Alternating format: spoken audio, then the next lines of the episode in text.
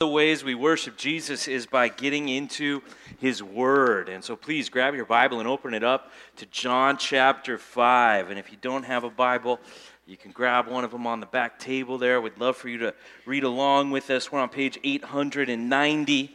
And we've been working our th- way through this Gospel of John. And this book was written so that we might believe in Jesus, that he is the Christ, the Son of God, and that by believing we might have eternal life in his name. That's why we're studying this book. And uh, in two months, we just started this uh, two months ago, going through this book, and tonight is our 13th time that we've already gotten into it in two months, okay? Let's just so, and I know some of you guys have actually been here all 13 times. I've been here all 13.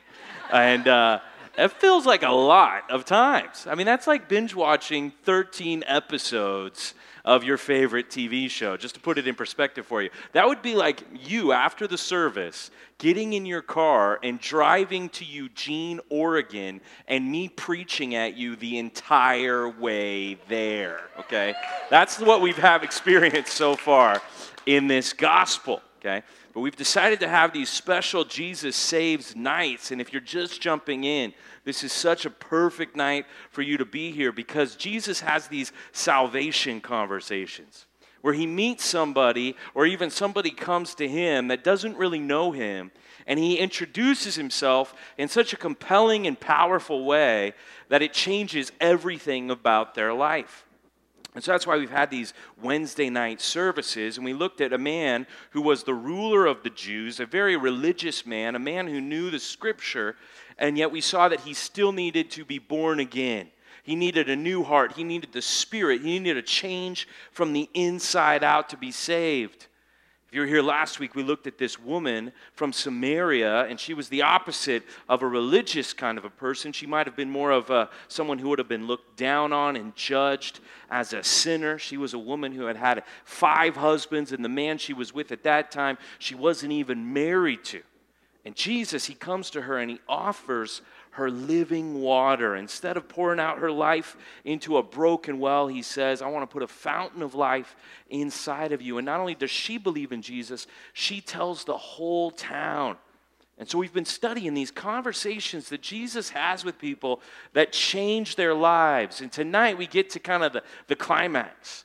Tonight, it's not really, we're going to look at a conversation that Jesus has with somebody else. Tonight, it's like, here's a conversation Jesus wants to have straight with you.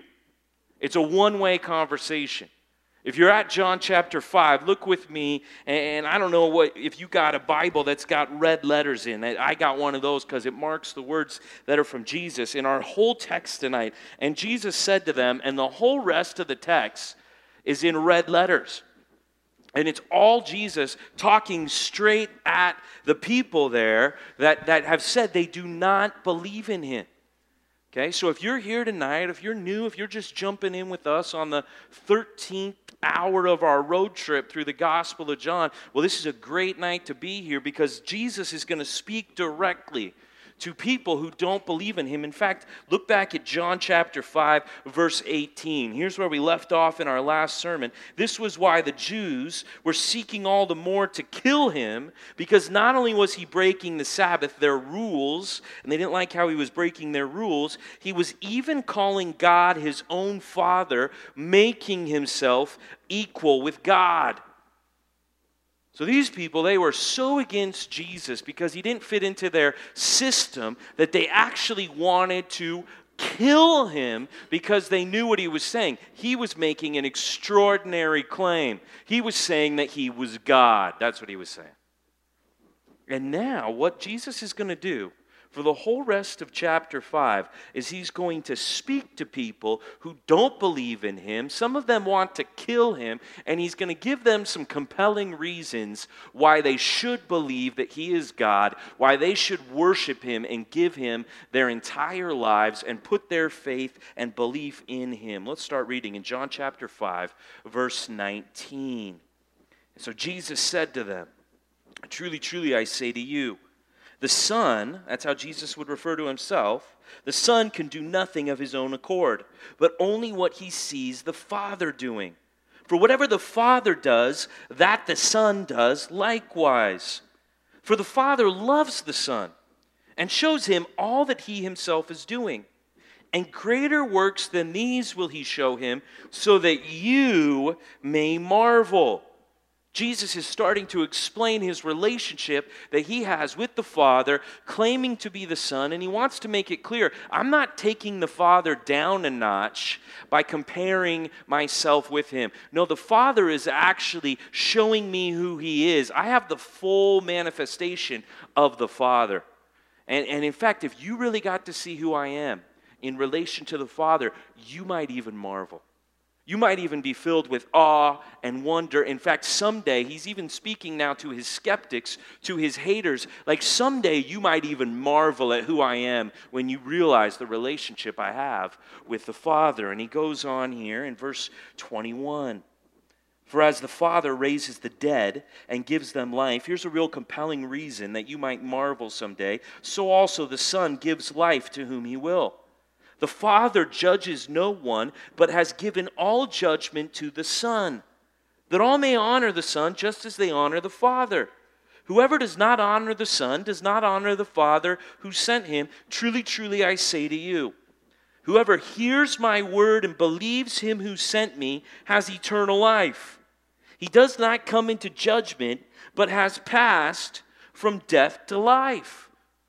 So there we have one of our truly, truly, I say to you statements. Here's Jesus saying, Let me tell you something you might not believe, but it's really true, and I want to tell it to you anyways. That if you believe in me, you won't be judged, but you will have life.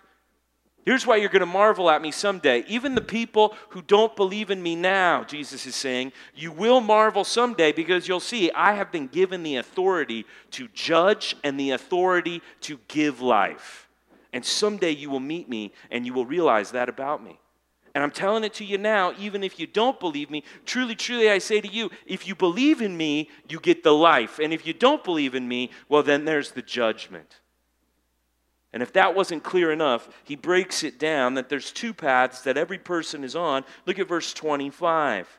Truly, truly, I say to you, back to back, truly, truly statements. He's really going off here. An hour is coming.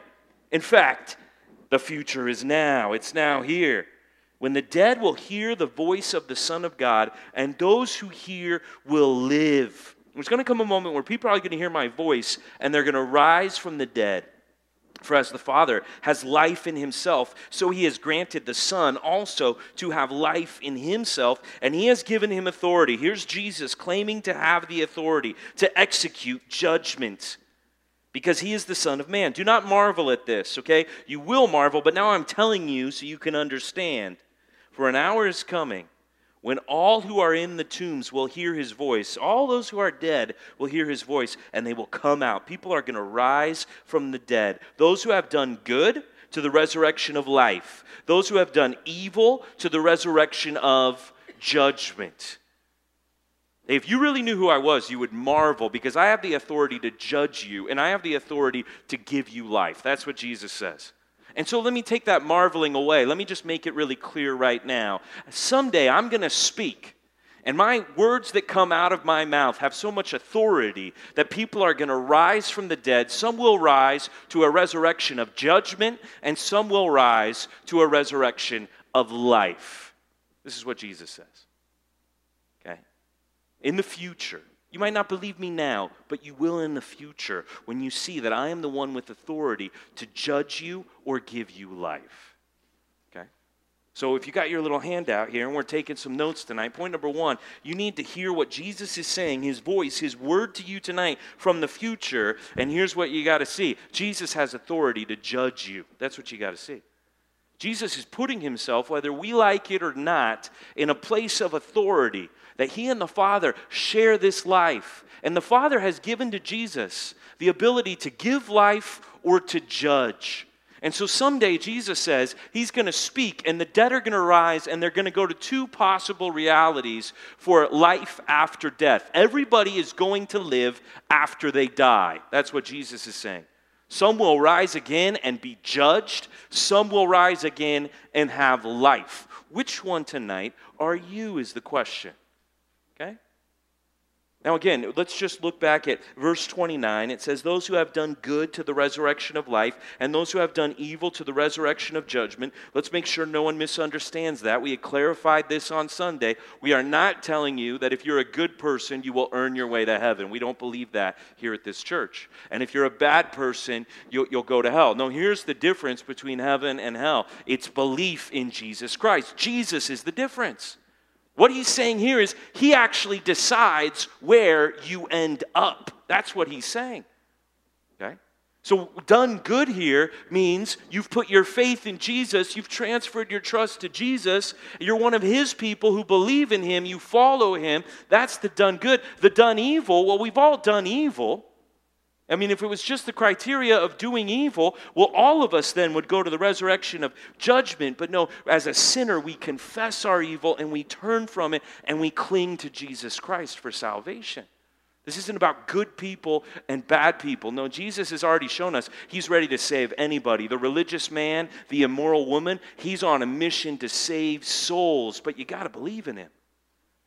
And then when you believe in him, you get the life. And if you don't believe in him here tonight, well, then you're going to get the judgment. And the Bible goes on and it describes the resurrection to life and the resurrection to judgment in very clear and specific language.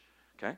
Go with me to 1 Thessalonians chapter 4. Let's, let's look at the. Uh, the good news here, the resurrection to life. In fact, some of you might have been here. This was a while ago now when we were going through First Thessalonians. Just to put it in perspective, we did 28 sermons on First Thessalonians. Was anybody here back in that day when we were doing that? That was the first year of our church. What a great study that was as we went through God's Word. So, just to put it in perspective, we did the whole book in 28 sermons. We've, we've already done 13 sermons through the Gospel of John, okay? But one of the things we saw was First Thessalonians chapter chapter 4 and uh, start with me here in verse 16. Here's what it says Jesus is going to do. This is at some point in the future, but Jesus is telling it to people ahead of time here in John 5. And then Paul also writes about it in this letter to the Thessalonian church. 1 Thessalonians 4, verse 16 on page 987. It says, For the Lord himself, referring to Jesus,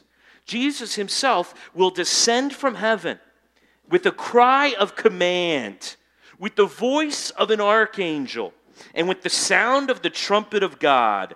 And the dead in Christ, everyone who has died, but they put their faith in Christ, they will rise first. Do you catch that?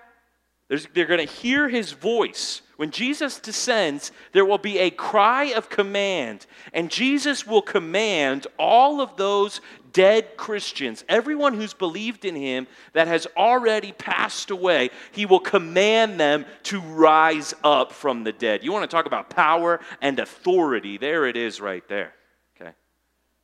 Let me just make it very clear to everybody here tonight that life does not stop at death. Everyone lives forever. Every soul outlasts your body. Okay? So don't believe what the world is telling you. I know the world would hear what we're saying here tonight that Jesus has the authority to judge after death, that people are going to rise from the dead at the cry of his command, and the world would mock and ridicule what we're saying here tonight. But this is the truth that we're telling you. You can marvel at it now or you can marvel at it later, but Jesus will give a cry and the dead in Christ will rise. And it says they will meet him in the air. And from that moment forward, they will always be with the Lord. Can I get an amen from anybody on that? That's what it says. That's what Jesus says is going to happen.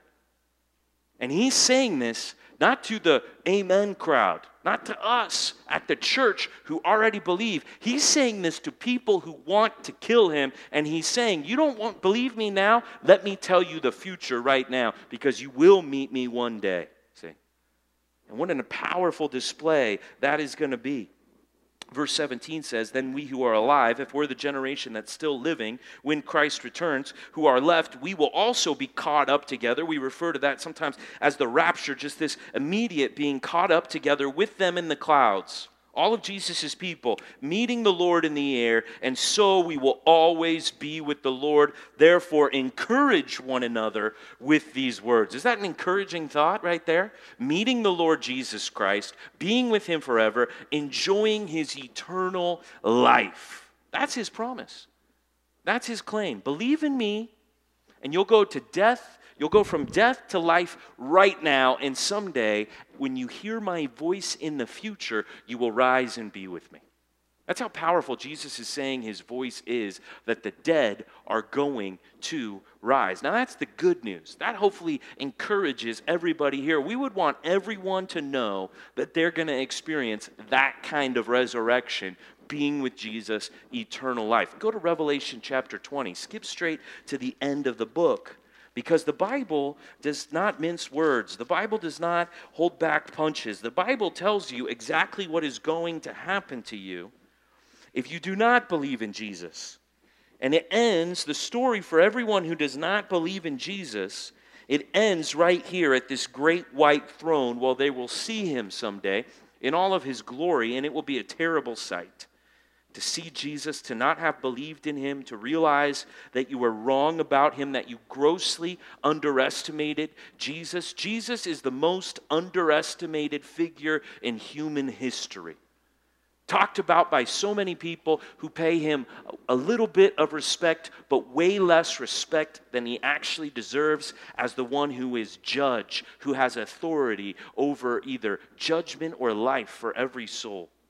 And here's what's going to happen when we really see him as the judge. Then I saw a great white throne and him who was seated on it. That's our Lord. And from his presence, the earth and the sky fled away. The physical elements of the universe flee from the presence of Jesus. This is talking about the de creation the destruction of the world as we know it that's going to happen before Jesus makes a new heaven and a new earth. And no place was found for them. And I saw the dead great and small. Well, they're all standing before the throne, and the books are opened. And then another book was opened, which is the book of life. And the dead, this is all the dead souls now who are still existing. They were judged by what was written in the books. And the judgment was based on what they had done in their life, the sins that they had done. In fact, the sea gave up all the dead people who'd ever died at sea. This death in Hades, the place of the storing place of the dead, that, that gave up all the dead who were in them, and they were judged. Each one of them were judged according to what they had done. And everybody who's in this place, Hades, this storing place of the dead, eh, then death and Hades, they were thrown into the lake of fire. Now, this is the second death, the lake of fire. And if your anyone's name was not found written in the book of life, as your name isn't in this book of life, well, then you are thrown into this lake of fire, which is the place that we think of when we hear the word, the word hell, which is a word that is taken way too casually. Even when people are using it in, in their everyday language, they're not really realizing that the Bible is claiming there is a lake full of fire where people will experience everlasting torment. But that's clear clearly what it's saying. And it's saying that those who believe in Jesus, well, there's a book that your name is written in. It's called the book of life. And Jesus promises that everybody who he gives life to, who's in that book, they will never experience judgment. But if your name is not in that book, it says that you will be thrown into a place that is referred to as a lake of fire here. The Bible describes it in all kinds of terrible ways. It describes it as a place of outer darkness, a place where there is weeping and gnashing of teeth. This is what Jesus is saying. Hey, if you don't want to believe in me, well, let me just tell you that someday you will believe in me. Because it's not an option. It's not like you get to decide the outcome of your eternity. I decide the outcome of your eternity. That's what Jesus is saying. So if you guys don't want to believe in me because I'm healing people on the Sabbath, and if you guys want to kill me, well, let me just tell you now. So on that day, you won't marvel. You won't act like, well, we didn't know. No, I'm telling you right now, Jesus says. I have the authority to judge, and I have the authority to give life. And truly, truly, I say to you, if you believe in me, you will have the life. See? He's very clear. There's two outcomes, and you believing in Jesus determines that you get the life. Ultimately, He determines it, but He is putting it out like believe in Him. That would be the appropriate response. Now, here's the scary reality of what we're saying is there's going to come a moment when there are no more second chances, when we can't put any more time back on the clock. There is going to come to a moment where things are finished. And that might happen when we die. It might happen when Jesus returns, where nobody's promised any more time till that moment. All I can promise you is that there will be a moment, and from that moment on, either judgment or life will be set based on whether you believed in Jesus or not. Okay? And there's nothing we can do to go back and change it after that time. Now go to Luke 16, and Jesus tells a fascinating story where someone has an, an, after death experience, okay?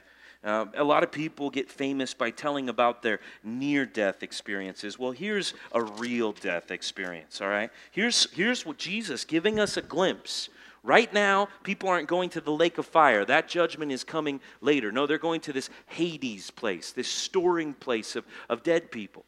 Or right now, if you were a Christian and you were to die, your spirit, your soul, the real you inside your body would go straight into the presence of Jesus.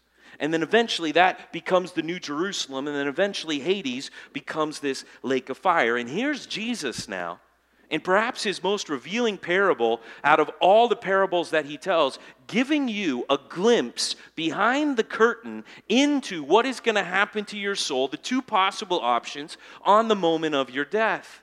And look at how he tells the story. Luke chapter 16, verse 19. He says, There was a rich man who was clothed in purple and fine linen. Okay, now back, that's a that's a, a way to say this guy was living the dream. This guy was living it up and he feasted sumptuously every day. Okay? Sounds a lot like America right there. Feasted sumptuously every day. And at his gate was laid a poor man named Lazarus, covered with sores. So you see the distinction we're making. We got a rich man who's got everything, and a poor man, Lazarus, who's got nothing. And he desired to be fed with what fell from the rich man's table. Moreover, even the dogs came and licked his sores. So the poor man died, and he was carried by the angels to Abraham's side. Now remember, to the Jewish crowd that Jesus is speaking, Father Abraham would have been the leader of, of the whole nation. And of course, Father Abraham would have been in the presence of, of God. So that's a reference to heaven, to the storing place of heaven right now, where, where our souls would go to be with God. Abraham's side. The rich man also died and was buried, and in Hades, the storing place of the dead, the holding place for the lake of fire, being in torment, he lifted up his eyes and he saw Abraham far off and Lazarus at his side. Very interesting thing. Rich man in his house, feasting sumptuous, sumptuously, wearing fine linens, living the dream. Poor man outside the gates, they die. Switch places is basically what happened. Now here's the rich man in torment, and he's looking up and he sees Lazarus, that guy that used to sit outside his gates, but now he's up there with Abraham, enjoying just the presence of the Lord.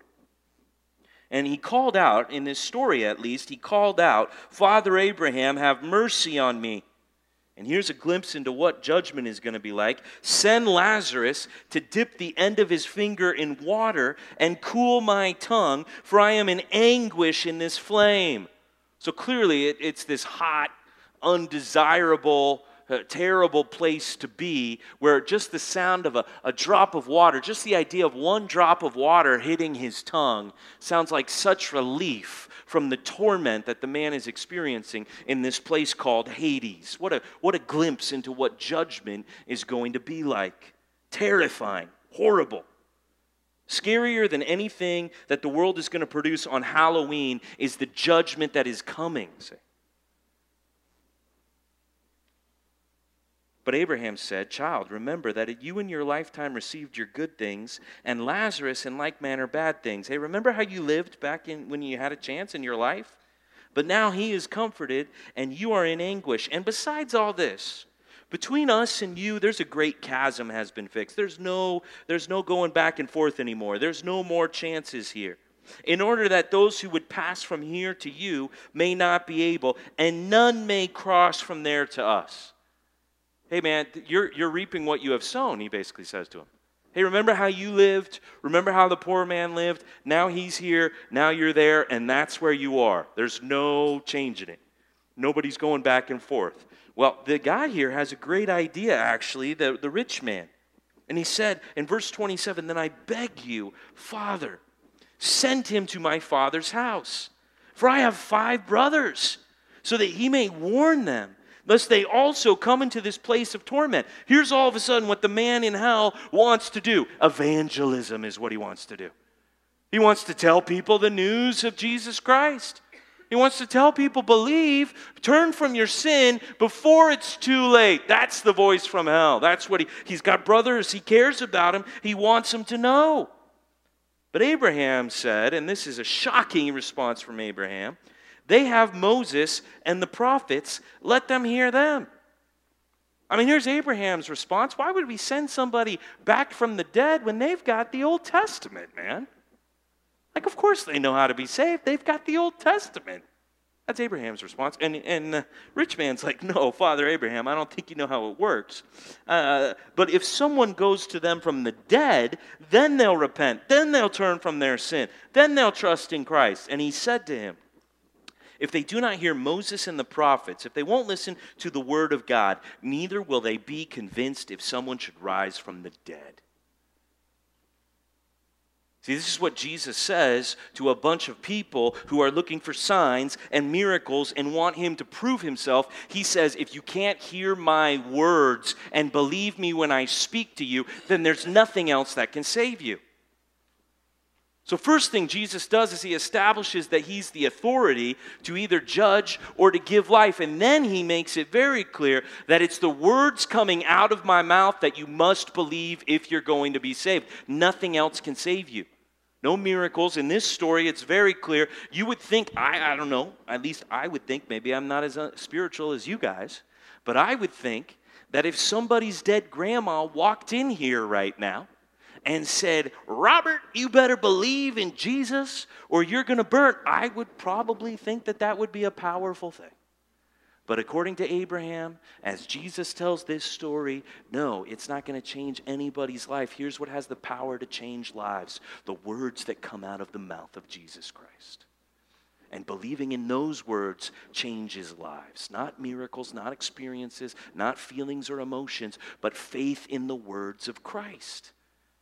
If you don't hear his voice, then you will not live. Now go back to John 5, and you're going to see that's exactly where our passage goes.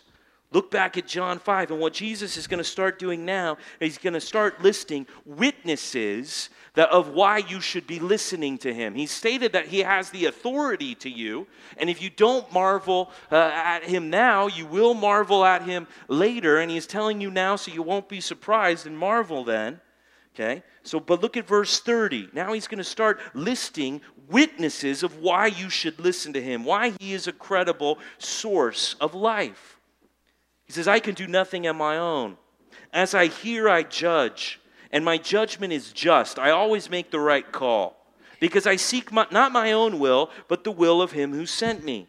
Now, if I alone bear witness about myself, my testimony is not true. I'm not just saying this about myself. There is another who bears witness about me.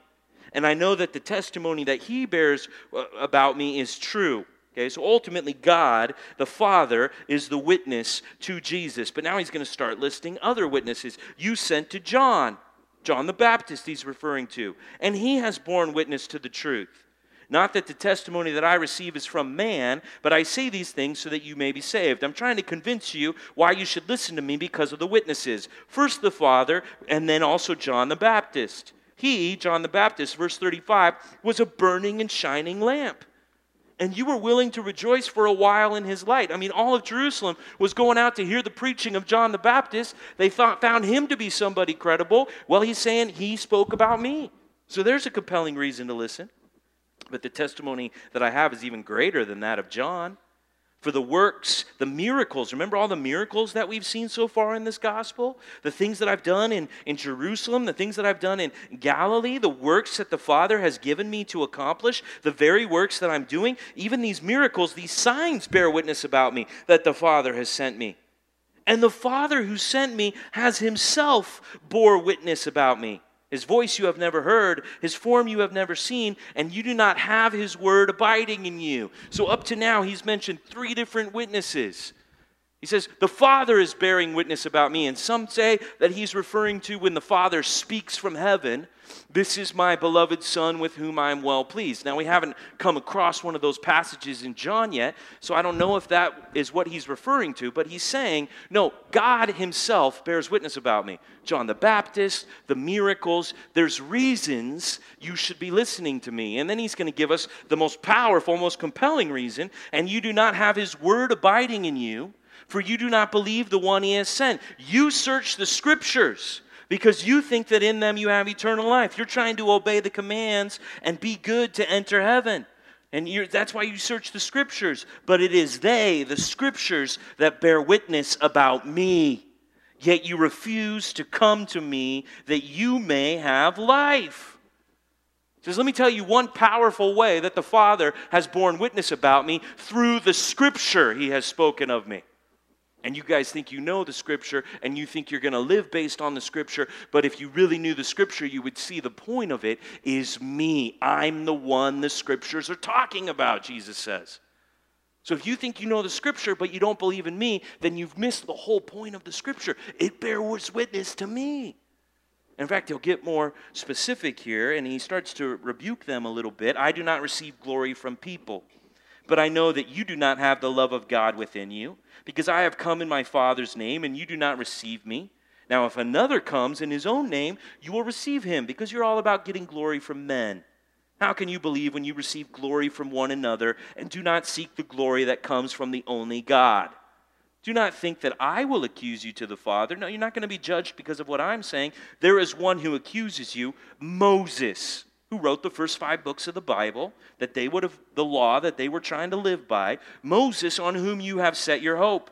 For if you believed Moses, Jesus says, you would believe me, for Moses wrote of me.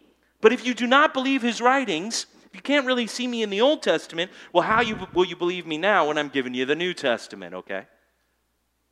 So, what Jesus is pointing to with his haters, with his skeptics, to anyone who doesn't believe in him, well, first he points to the future and he says, Well, I'm going to be your judge, whether you like it or not, and I'll tell you how it's going to work. If you believe in me, a resurrection to life. If you don't, a resurrection to judgment. But also, you should know who I am because of voices from the past. People have been bearing witness about me. The Father has been bearing witness about me through, even, let's go all the way back to Moses, has been setting the stage for me to come. See, Jesus is trying to say that he reveals God through the Word. Let's get this down for our second point. We want to hear his Word from the past, and that's Scripture. And what Jesus does is he reveals the way of life. So here Jesus is going to now show us the way of life, and you have to see it, he's saying, through what bears witness to him, which is the scripture. Now, at this time, all that they had was the Old Testament scripture. That's why he refers to Moses. And Jesus isn't even making a huge claim here that the Old Testament preaches the New Testament gospel of Jesus Christ. In fact, he's saying that if you really wanted to find out how he was God who was going to die and rise again, just read the Old Testament and it'll tell you all about me, is what he's saying. But he's also bearing witness to John the Baptist and the miracles, and those things are written down and recorded for us in the New Testament. We've even been studying them in the Gospel of John. He's saying, here's how people believe in me they believe in me through the Word. You're going to have to hear something of the truth of the Bible. That's how God bears witness to the Son, Jesus Christ. That's how Jesus actually shows us who the Father is. The way we get to know God is through this book right here and no other way. Can I get an amen from anybody on that? This is the only way we get to know God. And he's pointing people to the Word. And he's saying, You guys have missed the entire point of the Bible that you're studying it to such great detail, and you think that by doing what the Bible says, you're going to live. But the whole point of the Bible is me, Jesus says, and you're missing the point completely. And I wonder how much that's happening in churches like this one, Compass Bible Church. Where people start to do all this intense Bible study and they start to get so puffed up because they know the truth in the Bible and they completely miss faith in Jesus and a relationship with Jesus that the Bible says is eternal life to know God and His Son, Jesus Christ.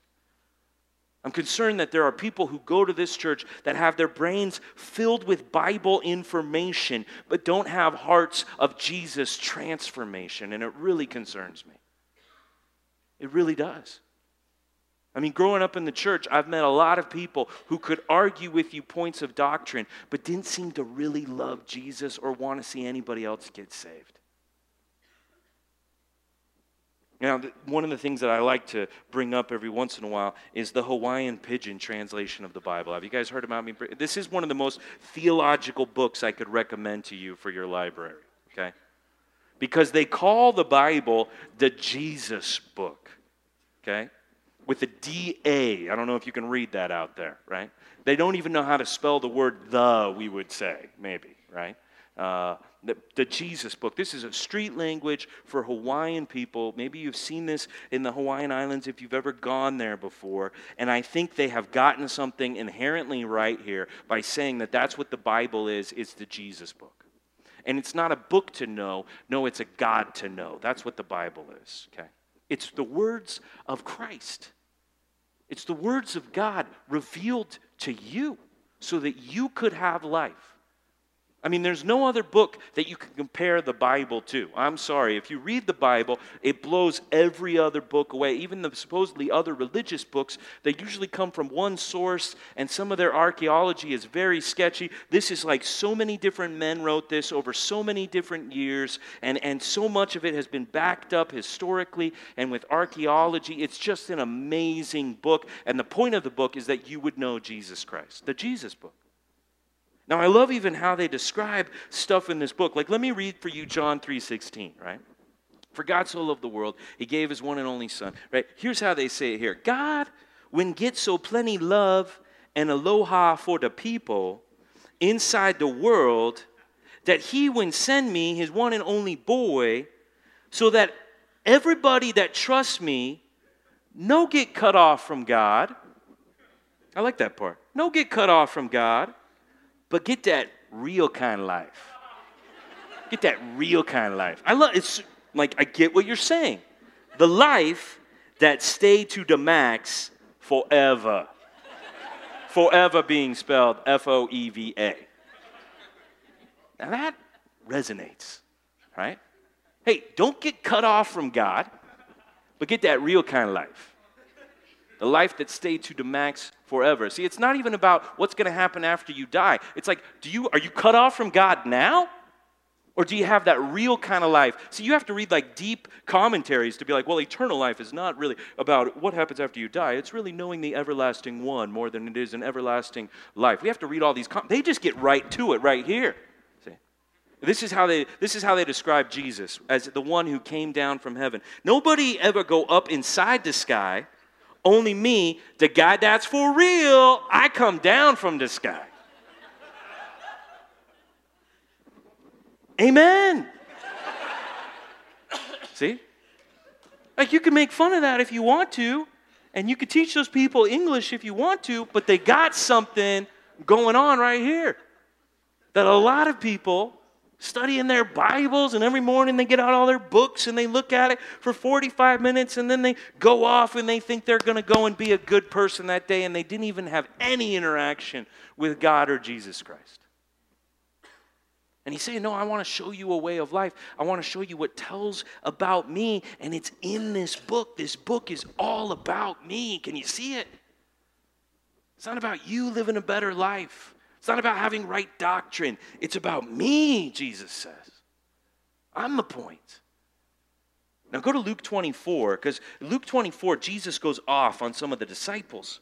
Okay, this is after he dies and after he rises again. There's this great story that I love called the Road to Emmaus. Okay, and Jesus meets a couple of his disciples here on this road, and they have a conversation while they're walking. So this is fresh. Jesus has just died on the cross, and he has just risen again. And there's two guys that are trying to figure it out. And start with me in Luke 24, verse 13. This is page 885. If you got one of our Bibles, and it says, That very day, two of them were going to a village named Emmaus. And it's about seven miles from Jerusalem. And they're walking. And they were talking with each other about all these things that had happened. I can only imagine what they were thinking after Jesus dies on that cross. While they were talking and discussing together, Jesus himself all of a sudden drew near and went with them. But their eyes were kept from recognizing him. And he said to them, Here's just a stranger butting into your conversation on the road. What is this conversation you are holding with each other as you walk? And they stood still, they stopped, looking sad. Then one of them, named Cleopas, answered him, are you the only visitor to Jerusalem who does not know the things that have happened there in these days? Like, do you not know what's going on, man? And he said, What things? And they said to him, Well, concerning Jesus of Nazareth, a man who was a prophet, mighty in deed and word before God and all the people. And our chief priests and rulers, they delivered him up to be condemned to death, and they crucified him. They executed him on a cross. But we, we were hoping that he was the one to redeem Israel. We wanted him to be the Messiah, the Christ who would deliver us from Rome and give us political victory. Yes, and besides all this, it's now the third day since these things happened, and some women of our company amazed us. They were at the tomb early in the morning, and when they did not find his body, they came back saying that they had even seen a vision of angels who said he was alive. And some of those who were with us went to the tomb and they found it just as the women had said, and they did not see Jesus. And here's what Jesus thinks about hearing about his own death and resurrection from two of the guys who are supposed to believe in him. Here's how he talks to them O foolish ones, and slow of heart to believe all that the prophets have spoken.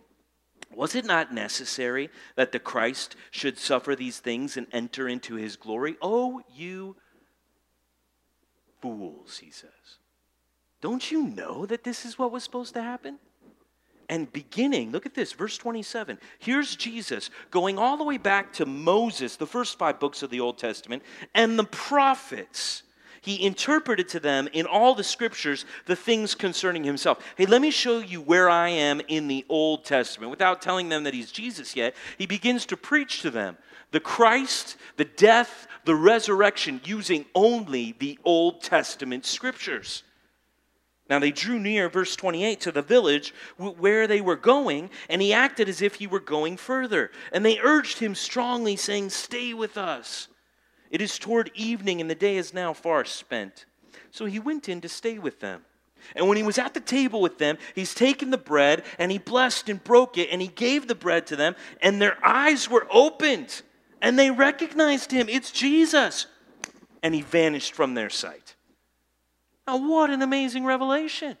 He really did rise from the dead. There he is. That's how he used to break bread. I know this guy. Boom, he disappears vanishes. What does Cleopas turn and say to the other fool at this moment? I mean, you just saw Jesus after he died. You saw him die. He's risen. Boom, there he is in front of you. Boom, he's gone. Where did he go? What do you say to your friend? Look what he says right here.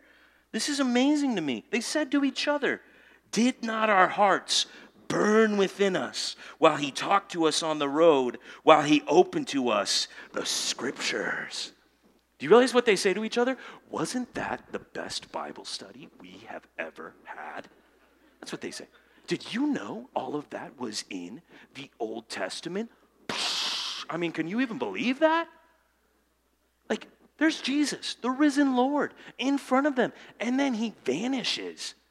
Pretty impressive disappearing act. What do they want to talk about? What we just learned from the scriptures is blowing my mind right now. My heart was burning when I was seeing Jesus in his word. Here is actually what Jesus said in Luke 16. Here it actually now happens in real life. A man has risen from the dead, and they're more impressed by the words of the Bible explained to them. That's what happens here. They don't see Jesus is risen because they saw him in the flesh. They see Jesus is written, risen because they saw him in the scripture. and they believed.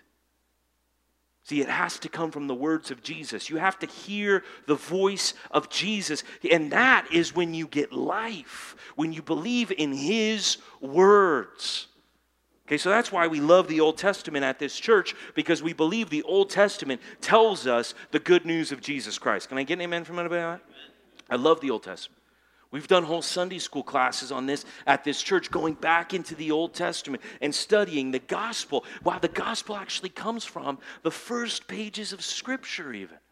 I mean, even from the first five books written by Moses. Go to Deuteronomy 18 and let me show you possibly one of the passages that Jesus took these men to on the road to Emmaus. There's many I could turn you to, but let's just turn to one because Jesus mentioned that Moses said he was coming. Well, where did Moses specifically prophesy that Jesus was coming? Well, one example is in Deuteronomy 18, verse 15. It's on page 161 if you got one of our Bibles. And it's in a section of Deuteronomy where it's talking about witnesses. That before we convict anybody or before we make up our mind about any case, we should always consider the witnesses. And right in the mix of that context, and notice our passage in John 5 was about witnesses.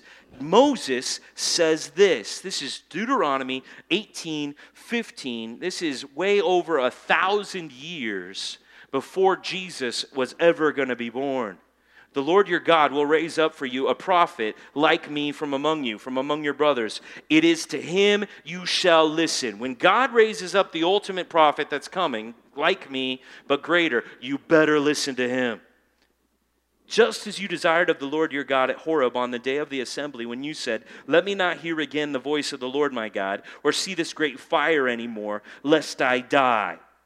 And the Lord said to me, They are right in what they have spoken. Now let's just review from the Old Testament. God meets his people Israel, and he's on the mountain, and there's thunder, and there's lightning, and God's going to speak to the people. And the people are so freaked out by the holy presence of God, and they're so terrified of who God is, that they say, Hey, Moses, will you just tell us what God says? Because we can't handle listening straight from them. And, and God even says that was right for them to say that. They can't handle listening straight from me. That's why I'm speaking through you, Mo- Moses. And someday I'm going to send somebody who's going to do an even better job of revealing who I am than you have done, Moses, this future prophet. And then it says in verse 18, I will raise up for them a prophet like you from among their brothers, and I will put my words, the very words of God, in his mouth, and he shall speak to them all that I command him. And whoever will not listen to my words that he shall speak in my name, I myself will require it of him. What is, what is the prophecy here? It's prophecy of Jesus that he's going to come and he's going to speak to us the very words of God, like in passages like John 5 that we're studying tonight. And it's like you have to listen to him. You have to listen to what he commands you. And if you do not listen to what he commands you, that is ultimately what you will be required of, what you will be judged for, is the fact that you did not listen to the words of Jesus that are revealed to you in this book. If you ignore my prophet that I send to you, I will require it of you, God says. And then a man comes up and he says, You might not believe in me and you might want to kill me, but let me tell you something right now. If you do not believe in me, you will be judged. And if you do believe in me, you will have life. Oh, you didn't believe Moses? Well, Moses spoke about me. Here's Jesus claiming to be the prophet of Deuteronomy 18, and he's saying, Believe in me, live. Don't believe in me, die. Listen to my words. Can you hear me? Jesus is saying. Can you hear my voice? No, you're not going to hear it straight from God. It's not going to happen in all these crazy ways. No, it's going to be me speaking to you through the recorded scriptures, the things that I said that are written down, the words of God that Moses wrote. The New Testament now, the Gospel of John, where we're recording what Jesus said so that you could hear it here tonight, like Jesus is speaking straight to you. Go back to John 5. Now that we know who's talking to us, the one who's talking to us has authority to judge us. The one who's talking to us is the prophesied prophet who, when he speaks, you better listen because his words contain life. And if you don't listen, that's what you will be required of for. That's what you will be judged for. And so now that man who the people couldn't see that was right in front of them in his day. But maybe you can see him with the eyes of faith here tonight. Maybe you can hear him with the ears to hear tonight. He says to you in John chapter 5, verse 24 Truly, truly, I say to you here tonight in this room, whoever hears my word and believes him who sent me, you have eternal life. You will not come into judgment because tonight you could pass from being dead to life just by hearing my words and believing in them, Jesus says. Right here, tonight, in this room. Dead people could become alive when they hear the Lord calling them and they rise at his command. They believe in his word. That's what he's saying. And yeah, he knows some of you guys are going to have a hard time accepting this. And that's why he says, Truly, truly, I say to you, like you can believe me now or you will believe me later. But I brought you to that church that one night so that you could hear my words to believe in me and live. Like through the scriptures, tonight, through the sound of my voice, you are hearing Jesus Christ speak to you off the page here tonight. And he's saying, Someday you're going to see me and you would marvel. But let me tell you so you won't marvel, because I'm going to judge you one day. And when you hear my voice, you're going to rise either out of uh, either as a as a Christian and meet me in the sky, or as a as a, someone who didn't believe in me and meeting me there at that great white throne. But someday you will see that I'm the judge. And right now, if you will listen to me and you will believe in me, you will live. It could happen right now. I mean, that's what he's saying.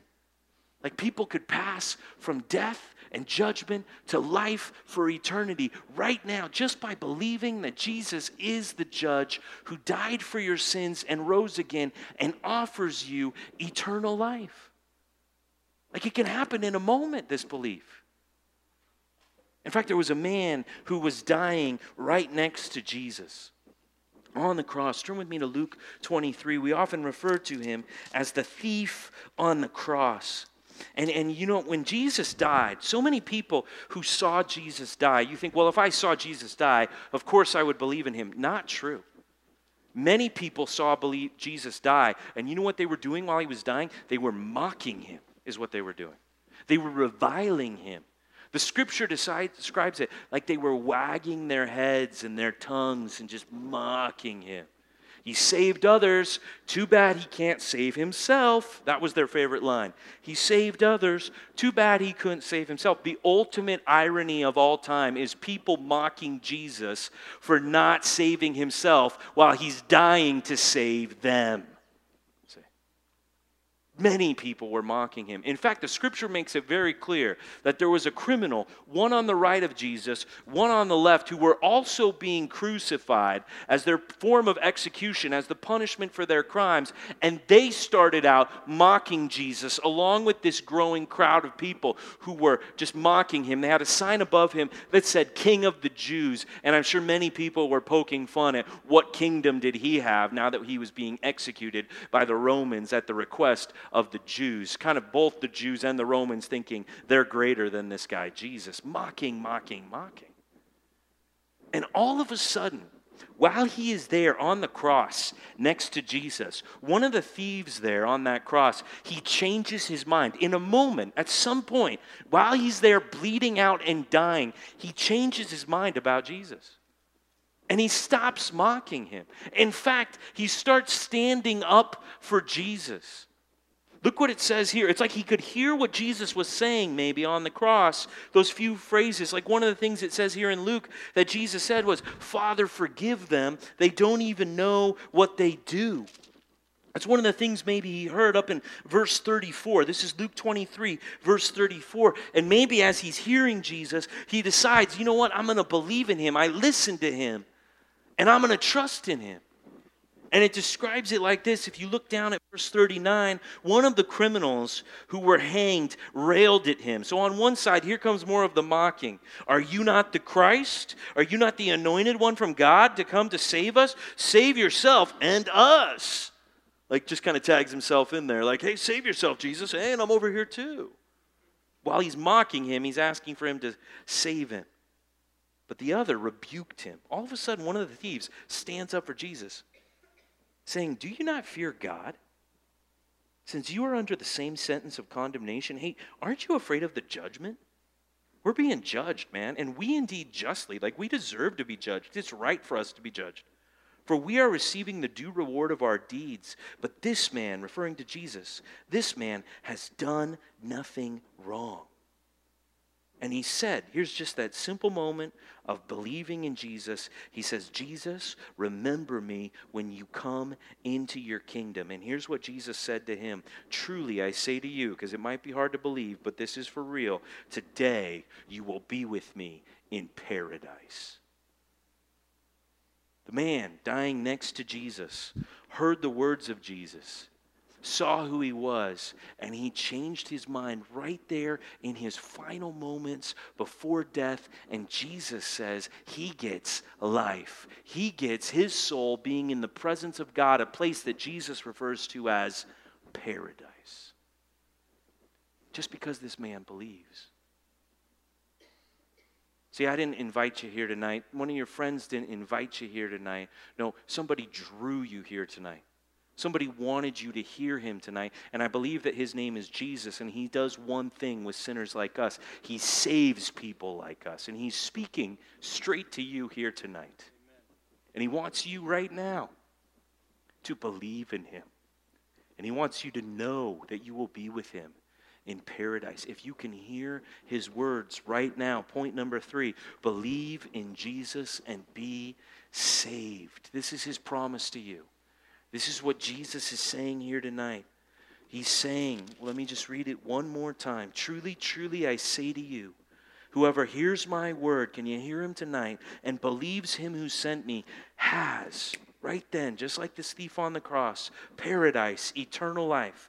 He does not come into judgment, but has passed, even here tonight, from death to life. God, we thank you so much that through the scripture, we can hear the word of Jesus tonight. We can hear his voice claiming to have authority over us, claiming to reveal to us the way of life, and promising that if we will believe in Jesus, if we will confess and agree with what Jesus says about us, that we are lost in our sin, that we deserve a form of judgment. But if we will turn from that and we will trust in Him, and we will see that He promises to give us eternal life. And we transfer our trust from our own goodness or from whatever else we believed in that was going to help us figure out this problem of death. And we transfer our trust tonight to Jesus, who gives us the words of life. And we hear Him and believe, God, thank you for this promise that those of us who believe in Jesus will never be judged.